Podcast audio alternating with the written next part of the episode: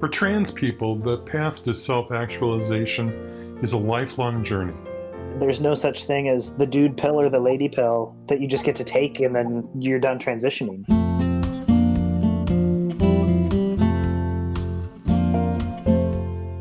On today's program, we explore transgender health with two people who know the issues intimately. Um, I don't know if I'll ever consider myself to be transitioned, like past tense, because I also hope that I never stop growing in so many other aspects of my life. This is the Hear Me Now podcast from the Providence Institute for Human Caring.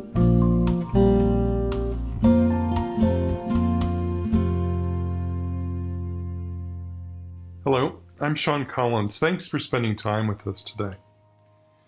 As a journalist, I've been tempted to begin the program today by measuring the trans experience in some way, as if knowing the number of people who are in the midst of gender transition would somehow lend gravitas to the topic. But the truth is, I don't know the number. I don't think anyone knows the number. The federal government doesn't track gender nonconformity and the related healthcare issues, so we lack some of the key data sources that we would normally turn to to bolster arguments about health and wellness. What I can say is that I think the important number is one.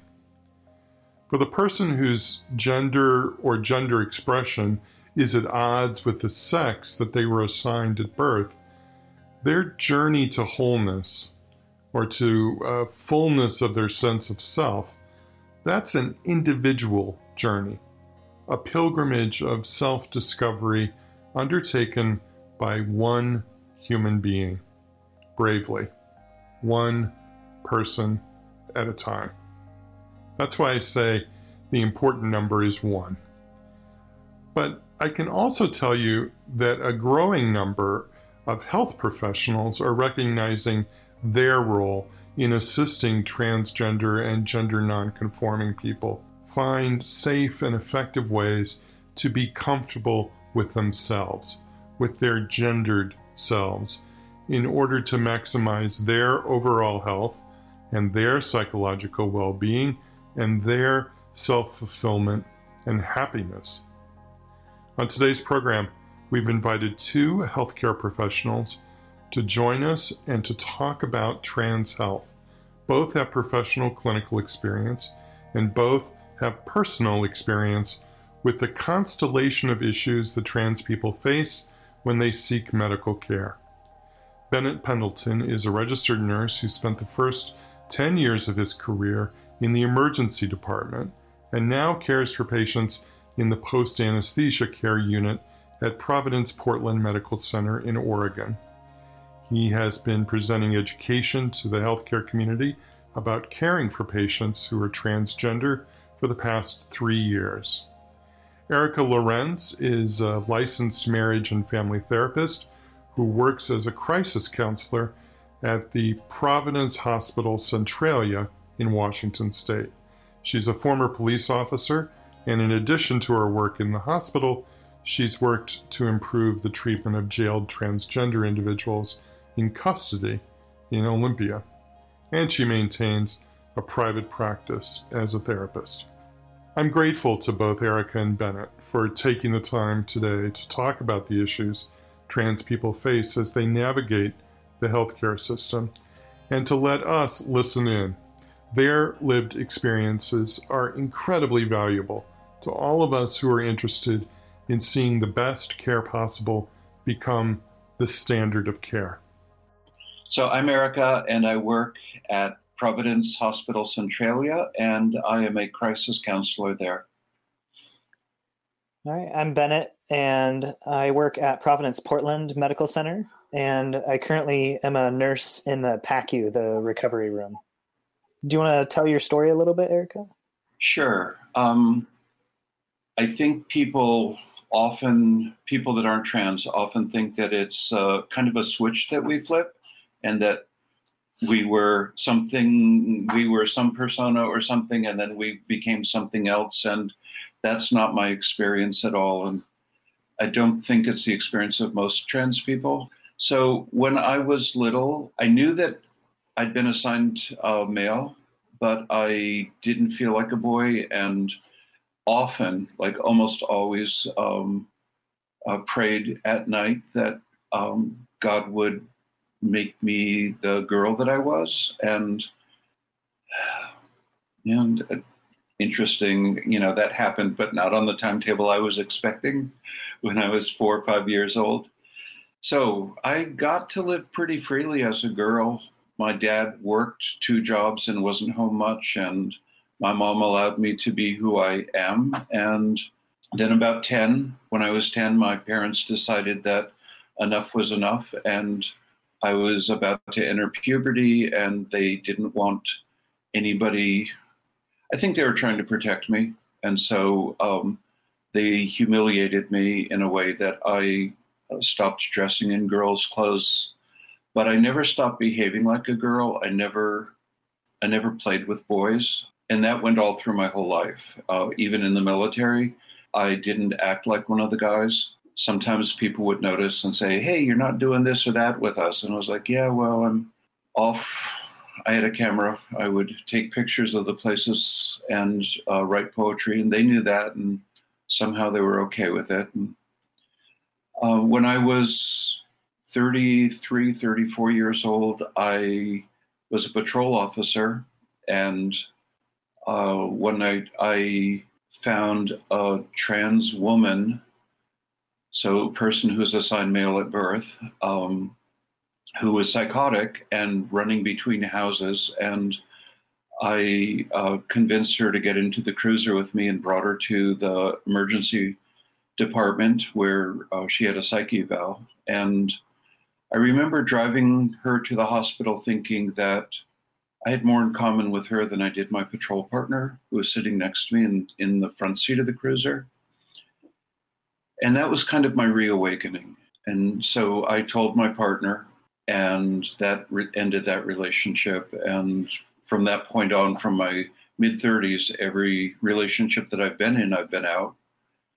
But I wasn't out at work because I knew I'd be instantly fired. And later, um, I had the opportunity to come out, and I've been out for close to 10 years. And as liberal as Olympia is, I was one of the very first people to transition in the group health system, which was uh, the name of the hospital before Kaiser in Olympia. So, one of the major medical centers. So, that's yeah. kind of it. It's, you know, it happens in little steps, it doesn't happen all at once. How about you?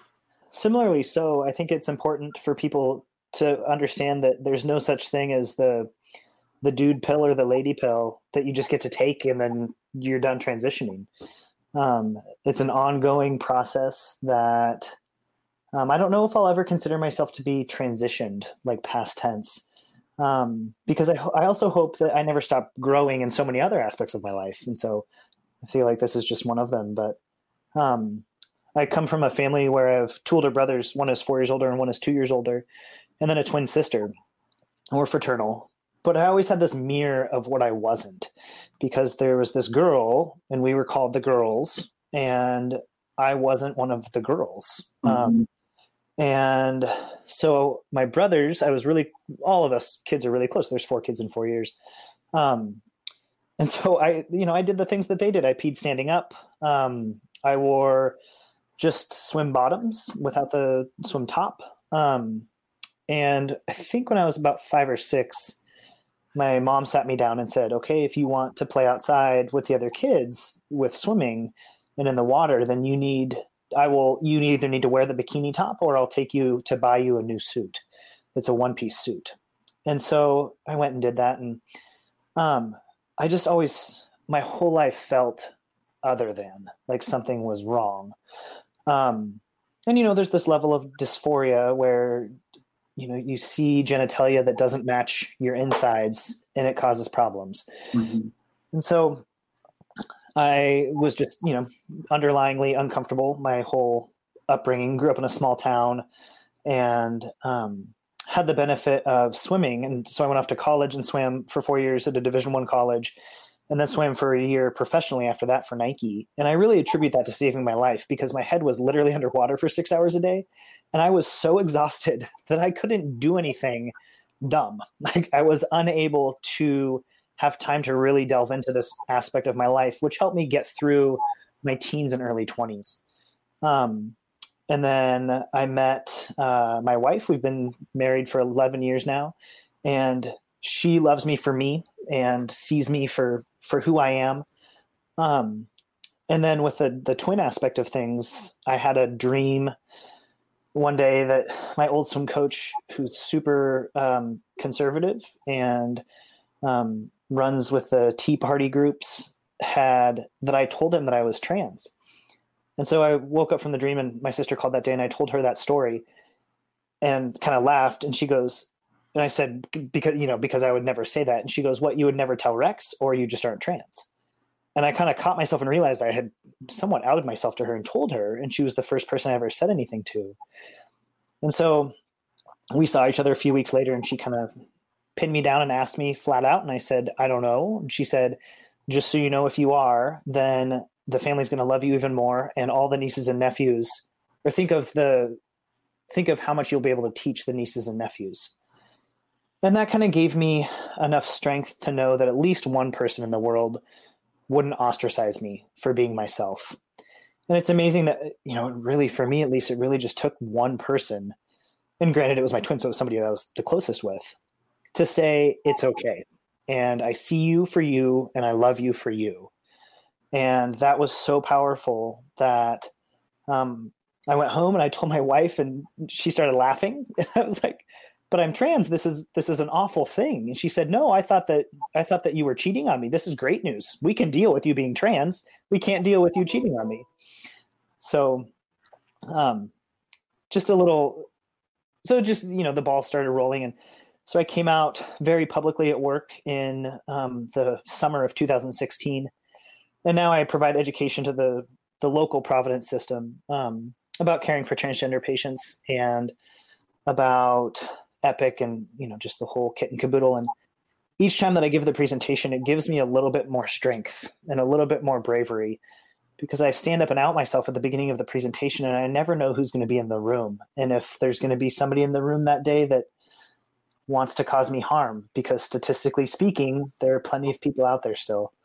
Um, but i've had really great responses and um, the nieces and nephews are they know who I am, and it's nice to see through things through their eyes.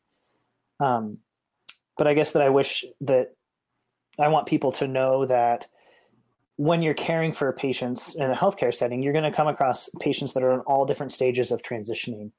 Whether there's no physical transition, no social transition yet, you might be the first person that they tell, and just understand that there's different stages of it. Uh, one thing that's similar um, and for my story and your story is there was an activity that kept me sane through my teens. Mm-hmm. And for me, um, and it's the most ironic thing, uh, when I was 12, I just turned 12, my father put me in the car one night and he said he was bringing me to a Boy Scout meeting. And I started crying. And he goes, Your mother's had too much of an influence on you. I have to make you a boy. Wow. and so I got to the meeting, and the scoutmaster apparently decided that I had no potential at all, and he had a special patrol for those of us that had no potential. And so we all went camping the next weekend. And I was appalled that they didn't eat together, that everybody brought their own food and, and cooked their own food and ate alone. And I grew up in a family where we all ate together. And I grew up helping my mom cook my whole life. And so the next scout meeting, um, without talking to my parents or anything, I, I, we all sat down in our like our little patrol meeting, and I said, uh, if it's okay with all of you, I would like to plan a menu and do all the cooking next camping trip. And we, we did that once a month. And I said, uh, you just have to pay me your share, and I'll do all that. And um, I added because I hate washing dishes that you'll wash the dishes. And they were like, cool. So I went home and I said, Mom, I need to learn how to plan menus for eight people. I need you to teach me how to cook something that I can uh, do camping. And she said, okay. So um, she taught me how to make spaghetti from scratch, spaghetti sauce. And so that was my first meal. And it was a wonderful success. Everybody loved the food, and I loved to cook. And and then the other thing that happened was my mother told me that uh, she did not support me going into scouting, and she would not iron my uniform, and she would not sew on my patches, but she would teach me how to iron and sew on my patches. And so I joined Boy Scouts, and I learned how to iron and sew and eight people. There's turned- some Boy Scouts Boy Scout leaders turning over in their graves right now. I'm sure. it turned out to be a really good experience for me because I got to be the mom of the patrol. That's wonderful. I feel I had an experience um, with my dad, who's super supportive. We've always been very close. And when I came out to him, he said that he felt like I had died because he lost a daughter. Mm-hmm. And it took him a while to come around to the fact my point to him you know he's a physician. I was like i'm not changing overnight. There's no shot i can take to change instantaneously. And so my point to him was that i was still the same person on my insides. I've been this person since i was born. You know we had two tiny little kids at the time. I wasn't sleeping because of children. And that you know physically and socially transitioning is so challenging that my life had to hit enough of a bottom that that seemed like the better alternative to go ahead and go through all the physical pain and emotional pain and you know coming out again and again and again. And so i want to make sure that people understand that it's not you know i personally didn't just choose this on a whim. This is who i am. This is who i've always been.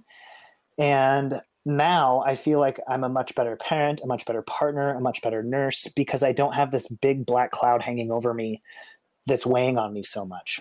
And so now I feel like I can be my authentic self without baggage or with less baggage, I suppose. I think we all have baggage. I, I'd say the same thing. The same oh. thing. One of the reasons that I chose a marriage and family therapy program as opposed to a licensed mental health counselor program the marriage and family therapy program was a full year longer than the licensed mental health counselor program, and it's a harder to uh, license to obtain. Uh, is because it was clear to me that uh, parents and and sometimes other family members go through a grieving process when we transition, and mm-hmm. I wanted to have a practice where I was able to help the families as a whole and not just the person who's transitioning. Mm-hmm. Yeah, I think that that's so important to have acceptance in some aspect of your life, and if you know if you're going through transitioning and you don't have acceptance from your family, then you have to find a chosen family. Um, yes, and I'm lucky enough to have great support from my family, but yet I still have a chosen family because there still are some things that you just can't talk about um, with your family and who might not be able to understand. So, I think that's right, and I I want to um, echo what you said too about um, choosing to transition. On some level, it doesn't feel like a choice at all because I certainly didn't choose to be transgender, and we now know biologically that uh, trans people are biologically trans. But I did choose to transition, and my sense of myself, my partner, who's also trans, and um, the trans people that I interact with, transitioning is often the very last thing, the very last option available before suicide. Um, right. We try our very best to uh, be the people that society expects us to be. And um, I certainly had a lot of fear when I transitioned. When I transitioned around 2010, 2011, the statistic was one out of 13 trans women were murdered. Wow. And so it seemed to, and that turns out to not be true. Um, it was it was statistically invalid because the sample size was too small.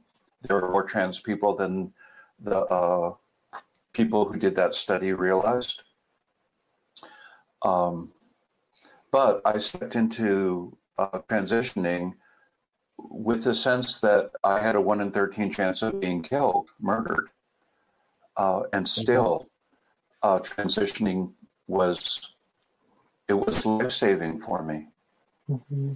I completely agree. I think that it, it is life saving in so many ways. And it gives me hope that things are changing where, you know, teenagers are now being able to go on hormone blockers so that they can wait until they're a little bit older to start taking hormones. And it gives me hope for the next generations. Um, just the power that their voice carries now. That's bennett pendleton a registered nurse and trans man joining us from portland and with us from olympia erica lorenz a hospital-based crisis counselor and trans woman. They'll continue their conversation in just a minute. Stay with us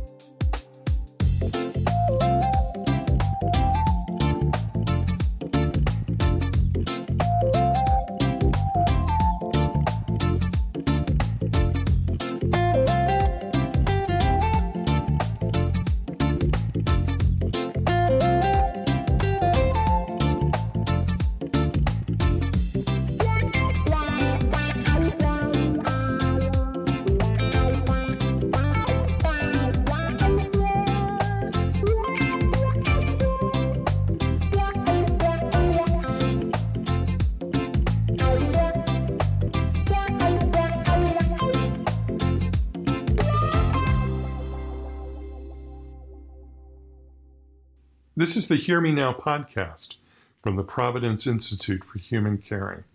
Back now with the conversation between Erica Lorenz and Bennett Pendleton. The first time I went to see a provider for trans related healthcare, they asked me on the phone before I came in what my um, preferred name was and what pronouns I was using. And then they had a whiteboard outside of all the rooms and they wrote it up on the whiteboard outside the room. So when the door was closed and I was in the office, um, everybody walking in the room gets that last little reminder. And mm-hmm. it was very important. It was really nice to be finally called by the name that I felt like fit and not called by my old name. Um, and I think that that that in and of itself is such a sign of acceptance from patients, um, from a, a patient perspective. I think that that's really the first step is to make sure that somewhere in the chart is delineated names and pronouns. And also to realize and recognize that as a person goes through a physical and social transition, that the name oftentimes will change and progress.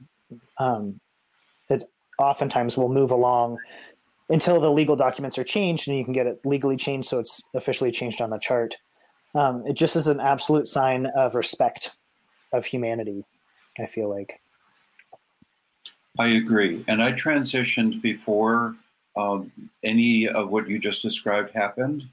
And so, uh, sitting in the waiting room for my doctor, um, uh, people would, somebody would come out and say, Mr. Lorenz, and look, Mr. Lorenz. And there I was socially transitioned. So I'm, I'm wearing a skirt and, and it's humiliating. And so I completely agree with you on that. The other thing that happens, even when people are well meaning, is um, they will properly gender the patient who's trans and then turn maybe to a nurse or, or to a coworker in the room with the patient and misgender the patient in, in third party speech. And so interacting with you on a respectful basis and then turning to somebody else and using the wrong pronoun. And that's so deflating. It's so difficult. And what I I'm a bit of a warrior, and so I say I just insert she when if they say he. And most people catch themselves. They mostly don't realize they've done it, and um, and things go along fine. But not everybody can do that. And and so, just to be extra aware that uh, whenever we're referring to somebody in third person, um, to get the pronoun right. The other thing, and I know you know this too, is for non-binary people uh, mm-hmm. to use they them or or what other pronoun that they choose.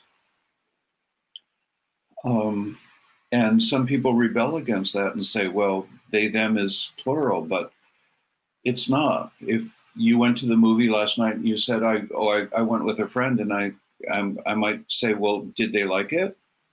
So there's a friend, and if I don't know the gender of the friend, I use they them.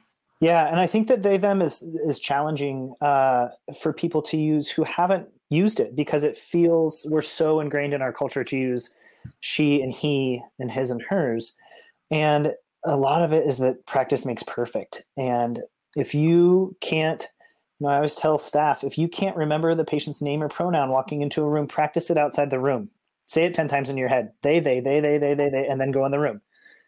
It's okay to practice like that. And then also telling staff that it's okay to mention that's an important piece of the patient's past medical history to pass along to other providers and other caregivers. It's not gossipy to say, hey, the patient in room 16 is transgender. They when you walk in, they might appear female, but they use male pronouns. They go by this name. That's not a gossipy thing. I've had staff say, "Well, I don't want to talk bad about people and gossip." It's it's a totally pertinent aspect to providing culturally conscious healthcare to that patient at that time. I totally agree, and I do the same thing. Um, if I go into a room and a, there's a trans person or non-binary person, I, I learn their name, their pronouns, which may be different from what's in the chart, and then I directly go to the nurse and make sure the nurse knows. And and often the nurse says, "Oh yeah, I know that," and great, it's wonderful. Um, but no, it's not gossiping. It's it's part of care. Right.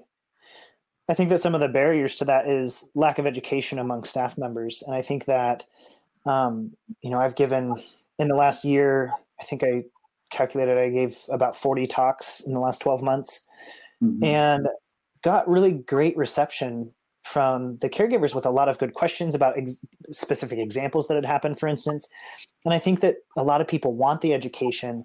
It's just difficult to find, um, at least you know within the Providence system at this time. And I'm really hopeful that that knowing that staff want this, you know, they're kind of like um, jonesing for the education in some regards, that it can be provided more regularly, and just give people a chance to to ask questions um, and to feel in a safe position so that they're not asking these questions of a patient.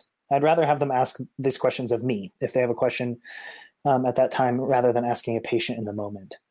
I totally agree. I've done uh, a lot of the same kind of training, less so at Providence and Centralia, um, but I do that kind of training for uh, state government agencies and for other government agencies, uh, city or county level, tribal and the response is always really positive. Um, not everybody in the room, but but the overall response is always positive. And I think it's important to provide a safe place for people to have that discussion. Mm-hmm. The other thing I want to add is that I'm not perfect, and and nobody's perfect, and we're going to sometimes misgender. And then I'll make a mistake with a pronoun, and I'll instantly catch myself and apologize. And I think uh, that's really important that to not make a huge deal about apologizing, but also not be embarrassed and and not say anything, but just uh, apologize and move on. Right. I tell a story about um, I was asked to go in and start an IV on a difficult um, IV access patient, and I used an ultrasound machine to do so. And so you know you're in there for I don't know ten to fifteen minutes, and the nurse that was the primary nurse for this patient came in, and there were a couple family members in the room, and said, Oh, Bennett is great at this. She'll take great care of you. Caught herself, the nurse caught herself in messing up my pronoun and then made a big deal about correcting it. Oh my gosh, I'm so sorry. I've only done it twice this week. I've only, I cannot figure this out. But in doing so, outed me to the patient and the family standing in the room. And I don't know these people at all. I have no relationship with them yet. I have no idea if one of the family members is going to follow me out to my car at the end of my shift. Um, you know, putting me in an unsafe situation, all out of great intentions. She was very apologetic and wanted to show me respect by by correcting herself. But again, the bigger the deal is made out of it, then the bigger the deal is made out of it. If you simply apologize, if this nurse would have said, Bennett is great at this, she, I mean, he will get this on the first try, nobody would have presumed anything. And I would have been able to get out of the room safely. As it is, I had to, to excuse myself from starting the IV because then at that point, I was shaking because I was worried about safety. Yeah.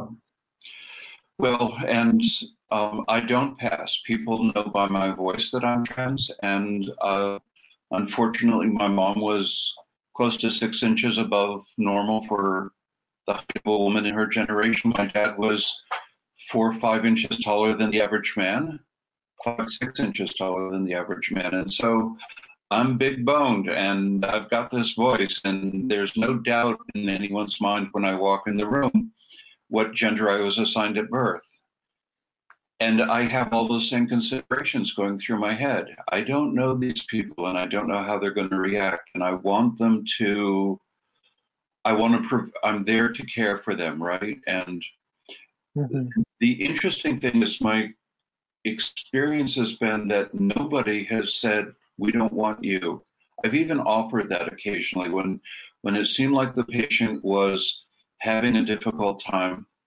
I'll actually stop and say, um, you know, I, I don't, I can see something's going on. I, I'm not sure what it is. If my gender is a problem for you, maybe I can find another care provider. And so far, everybody has said, no, no, no, that's, and then they'll apologize and they'll identify something else that was causing some anxiety, affirming that I properly read the anxiety and letting me know that the anxiety had nothing to do with me. And so my experience of being a caregiver at Providence has been profoundly positive, even with all the worries that you mentioned. So, as a crisis counselor, I, I do the mental health evaluations in the emergency room. And um, trans people have a higher, significantly higher than average rate of attempted suicide because of the the stress of being trans in this culture.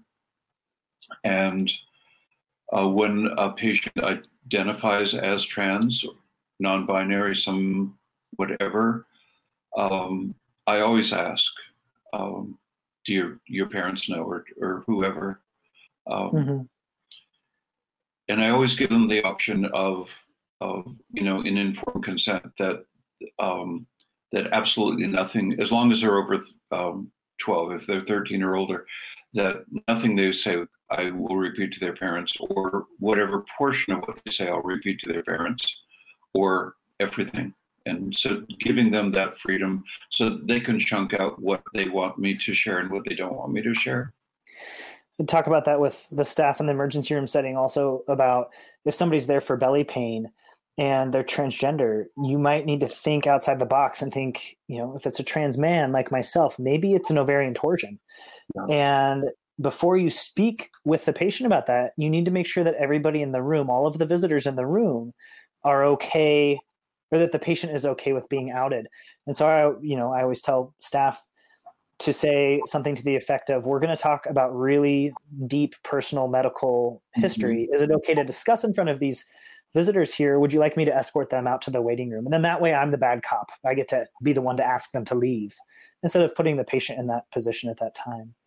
Um, because, you know, the, we're with them for a few hours, but then the people, the visitors that are with them are their safety net. And if they're going home to an unsafe location because we've just outed them, um, that's a whole different ball game at that point.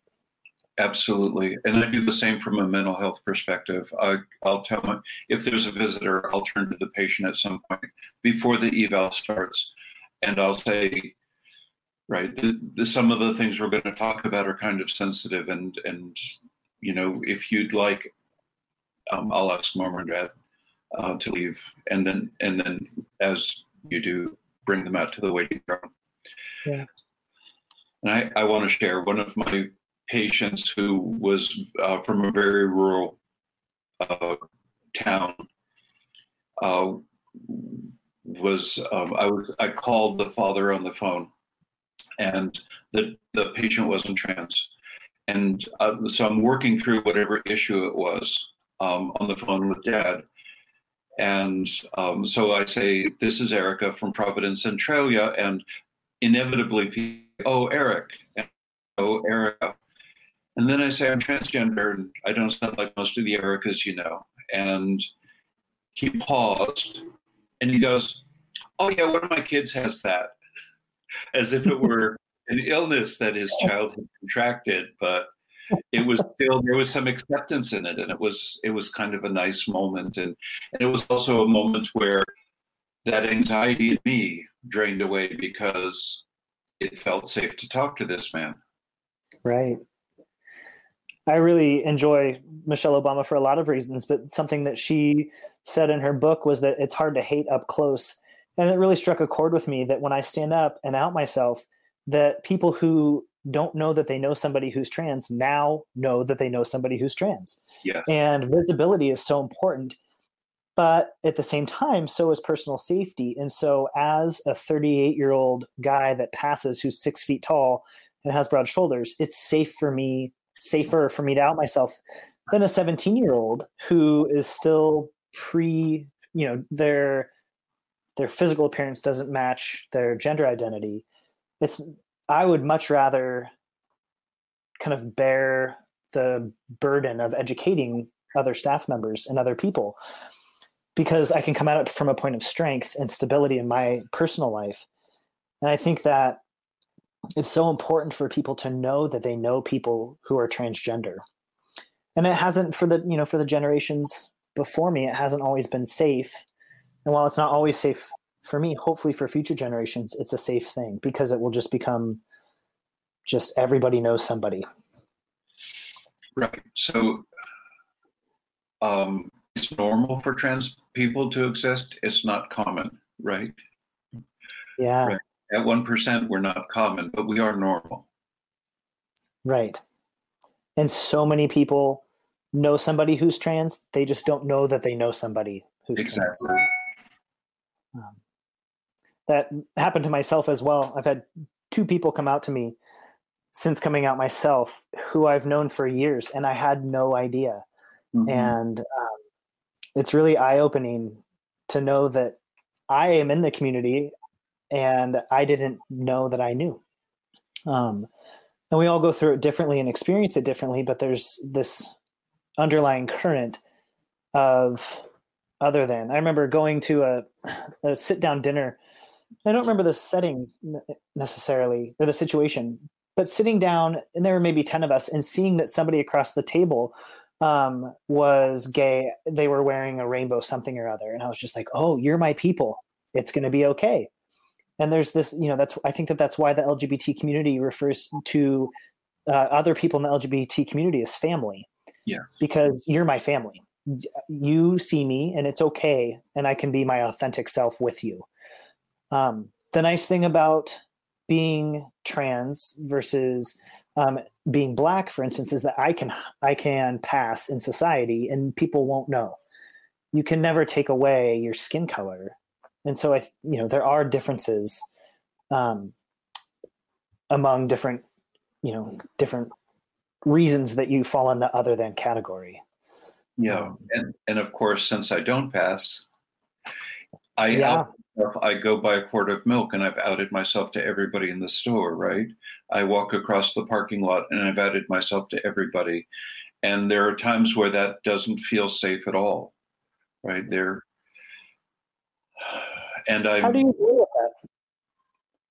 Well, um, when I'm not at work, I have pepper spray usually, and I do have martial arts training from when I was young but I'm also 70, just shy of 70, and I don't think I can defend myself anymore. And so um, part of what I do is remind myself that this is the world that women inhabit.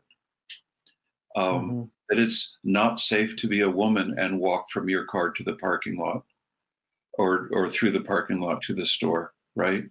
Sure. Um, and so it's hard.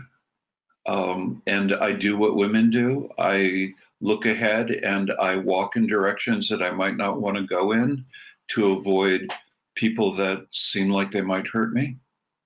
Yeah. That's been one of the more fascinating parts of my um, transition is going from the person that does that that you know makes sure that i'm always aware of my surroundings and that things are safe to being seen as the aggressor as passing as a man. I i never want to make women feel unsafe yet just by nature i do. Yeah. and so realizing that instead of you know if we're walking down a street and it's at night i'll go across the street now so that they can continue to walk on the same side of the street so that they don't need to cross the street. And just being aware of that it's fascinating uh, the social differences of changing um, appearance from a woman to a man. Um, and but i have to be able to say that it is really nice to be able to hide sometimes however weird that sounds. Um, I, I get that. It's interesting because there are some parallels um, what I get is I have casual conversations with women, like going shopping, where um, if I'm standing in line for the deli, a woman will turn to me and say, Oh, I really like your skirt. And then we have this whole conversation.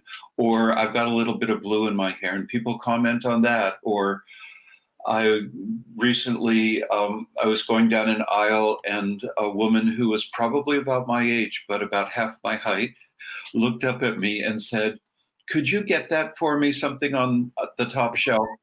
And as a man, that never happened, right? There was that yeah. fear, that buffer, and that that I have become a safe person for at least most of the women in our culture. And there's a sense of belonging that I never had that I relish. Yeah. I miss that. That's one aspect that I miss because I go to the grocery store and people don't make eye contact, don't talk to me, um, you know, kind of keep their head down. And before, people would make eye contact and kind of nod at least. Um, it's also fascinating uh, running the gamut as a parent because the kids, when I started to transition, our children were two and six months old. And my wife gave birth to both of the children, and we used a sperm donor. And um, our parenting roles are very 50 50 in our family and in our household. And they were expected to be that. And then I became me, Bennett, and the dad. And people are like, oh my gosh, you're such an amazing dad. You do so much. I'm like, whoa, hang on. I'm only doing 50 50 on a good day. I'm not doing anything above and beyond what I should be doing. But society just sees, you know, people say, if I'm walking down the street with both the kids, oh you're such a great dad and i've never even met them before um, and it's just fascinating to see i didn't expect that with transitioning to have the social aspects um, be so so different i agree um, i have a similar uh, i put my so i have a teaching certificate and i put myself through grad school as a substitute teacher so I, I worked a few days a week and I made enough money and kept myself going. And um, uh, one of the duties at the end of the day is I would bring the kids out to the playground, and we couldn't release the child until the parent came up and took the child so that strangers didn't take any children or children didn't wander off with somebody that their parents didn't know. And I remember this uh, one day, this little, it was sixth or seventh grade, and this girl, she made a beeline away from our group and she ran up to a man. And I thought, oh dear, I've lost control, right? I'm, I'm, not a good teacher. And uh, she brought him right back to me. And I thought, oh, good, thank God, right? And um, then I thought, and he was a big guy and he was walking really fast towards me. And I thought, oh dear, I might not be safe and he he stopped and he said, "I just want to thank you for being such a good teacher. My child has been talking about you. I had the class for a week, and and that never happened before I transitioned, right? And there's a kind of safety in approaching women that that guys don't get. In yeah. some ways, I think it's an easier gig for me, even though I don't. That's interesting to to hear that from your perspective. Um, I think that I mean, I feel it's weird to say I feel so blessed to be who I am and to be trans. And I think that a lot of people who aren't in the community would think of it only as a negative thing of like, oh man, that must suck that you're trans. But it really, you know, that's one way to think of it. But I also can think of it as a blessing um, because it's given me a different perspective that nobody other than other trans people will ever have of leading life in the United States as a man and as a woman. Um, and our society is fascinating at a lot of levels. My sense of that is that our culture asks us to give up chunks of who we are. And as a trans person, the culture asked me to give up most of who I was. And transitioning, I got to reclaim all of that. And I have a huge amount of compassion for the, especially people that I interact with in the mental health field, who are there because they've given up chunks of who they are and they don't know how to get them back. And in some ways, having hurt so much for what I gave up created this pathway for me to reclaim who I am authentically in ways that people who suffer less pain maybe don't have as easily. And so it, that's given me um, another point of connection with people. Uh, when I see people who are struggling because they've given up their dream or they've given up some aspect of themselves, being trans, there's a way that to relate to cis people, to non-transgender people, that that forms a connection in an unexpected way. Yeah, I agree. There's a lot of unexpecteds. I feel like um, there's no book. You know, nobody's nobody's written a book on how to transition uh, because it's different for everybody. And you know you have expectations going into it and to each different um, each different phase and step. And i am happy to say i've been pleasantly surprised so far with and you know not to say that there's not negative stuff also because there's plenty of that but that's for another conversation. But um, it's nice to have uh, support. And that's been i mean that's made the biggest difference in my life is having support of family and friends. And to see them grow alongside of me and to open their minds um, to just being more accepting humans as general in general um, has been kind of an honor to to hold alongside of all of this. I agree. And i would just add um, my colleagues right? when i started in the emergency room I, i'm the first openly trans person that Providence Centralia has hired. Uh, certainly the first to work in the ER. Mm-hmm. And um, I know that we had a person or two transition within the hospital, but um, so here I am. I show up. I'm trans. I don't pass, and and I think doctors and nurses were looking at me like, you know, can you do this job? And now, almost a year later, um, doctors well, well, what do you think, Erica? Right? And it's it's a so wonderful.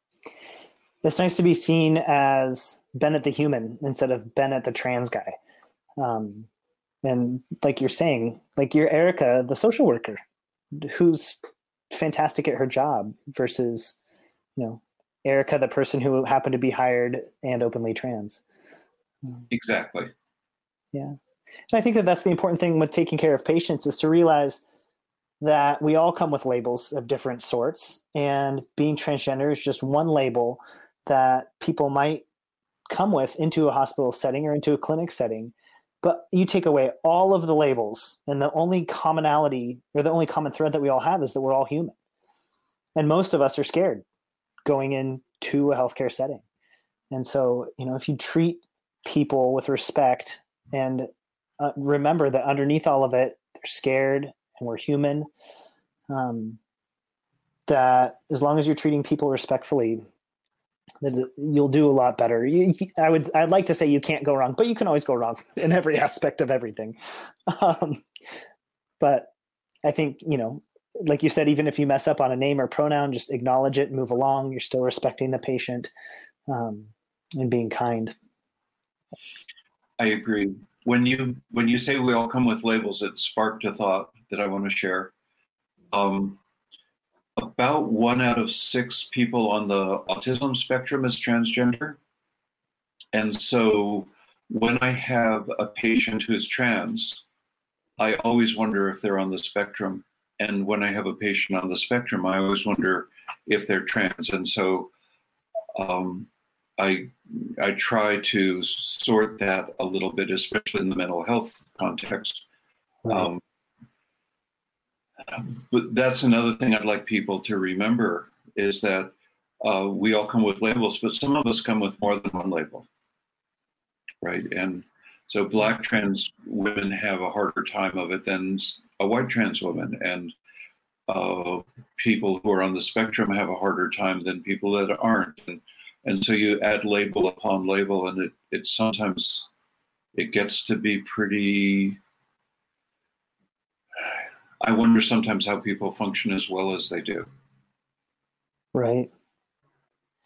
I think when you mentioned something that you'd like people to or that as being something that you'd like people to remember i want to talk for just a minute about um, suicidal ideation, suicidal or suicide attempts as people who are trans.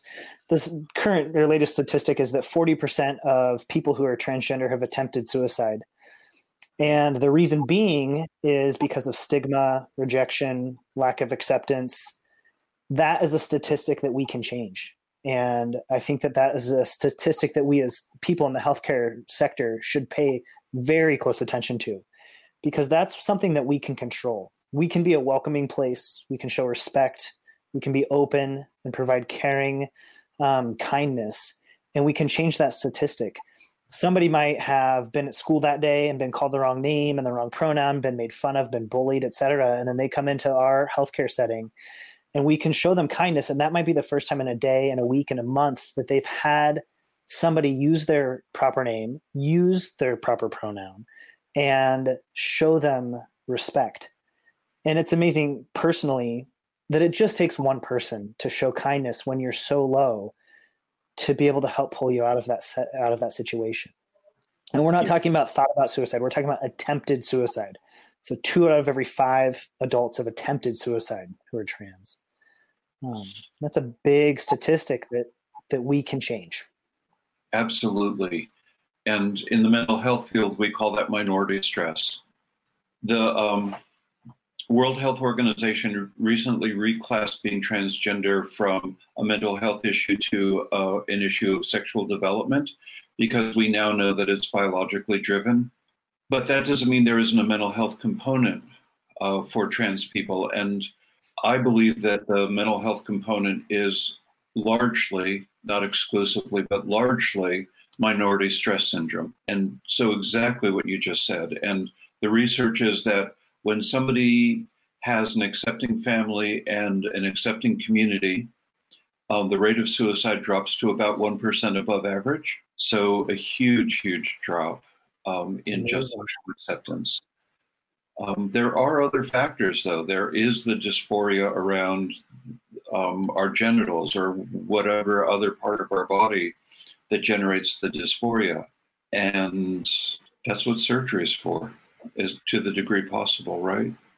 Yeah. And um, surgery has helped me beyond anything I would have anticipated in terms of my own self acceptance. Right.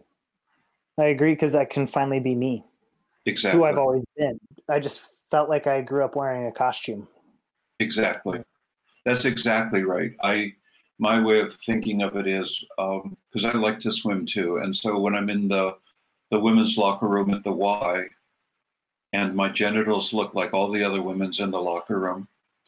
I don't. I feel like I'm not a fraud, and and I would not go in the women's locker room uh, before my surgery. I would go into the family changing station because I would not go into the men's locker room either.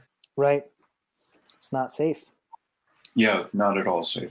Well, it's been an absolute pleasure talking to you, Erica. It's I'm so in awe of you and your story and um, being able to meet you and have a, a heart to heart conversation like this has just been very empowering at a personal level. So thank you.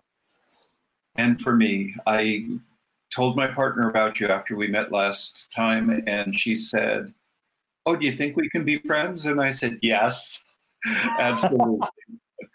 Same. So, that was the first thing I told my wife. I was like, she was amazing. yeah, and so we go to Portland occasionally, less so with COVID, right? But yes. uh, someday there'll be a post-COVID time, and we'll come down and visit. That sounds fantastic, Erica. Thank you so much.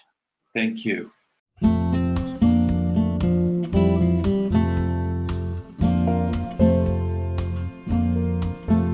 Bennett Pendleton is a registered nurse at the Providence Portland Medical Center in Oregon. Erica Lorenz is a licensed marriage and family therapist who works as a crisis counselor at the Providence Hospital Centralia in Washington State. Our deep thanks to them both. Hear Me Now stories are edited by Allison Jakes and Mike Addis and produced by Scott Acord and Melody Fawcett. We have research help from Seema Bhakta, Sarah Viscuso, Amanda Schwartz, and Heather Martin. The executive producer is Michael Drummond. We'd love to hear from you. Write to us at humancaring at providence.org. The Hear Me Now podcast is a production of the Providence Institute for Human Caring on the web at instituteforhumancaring.org. Our theme music was written by Roger Neal. I'm Sean Collins inviting you to join us for the next Hear Me Now podcast and reminding you to subscribe wherever you get audio on demand. Thanks for listening. Be well.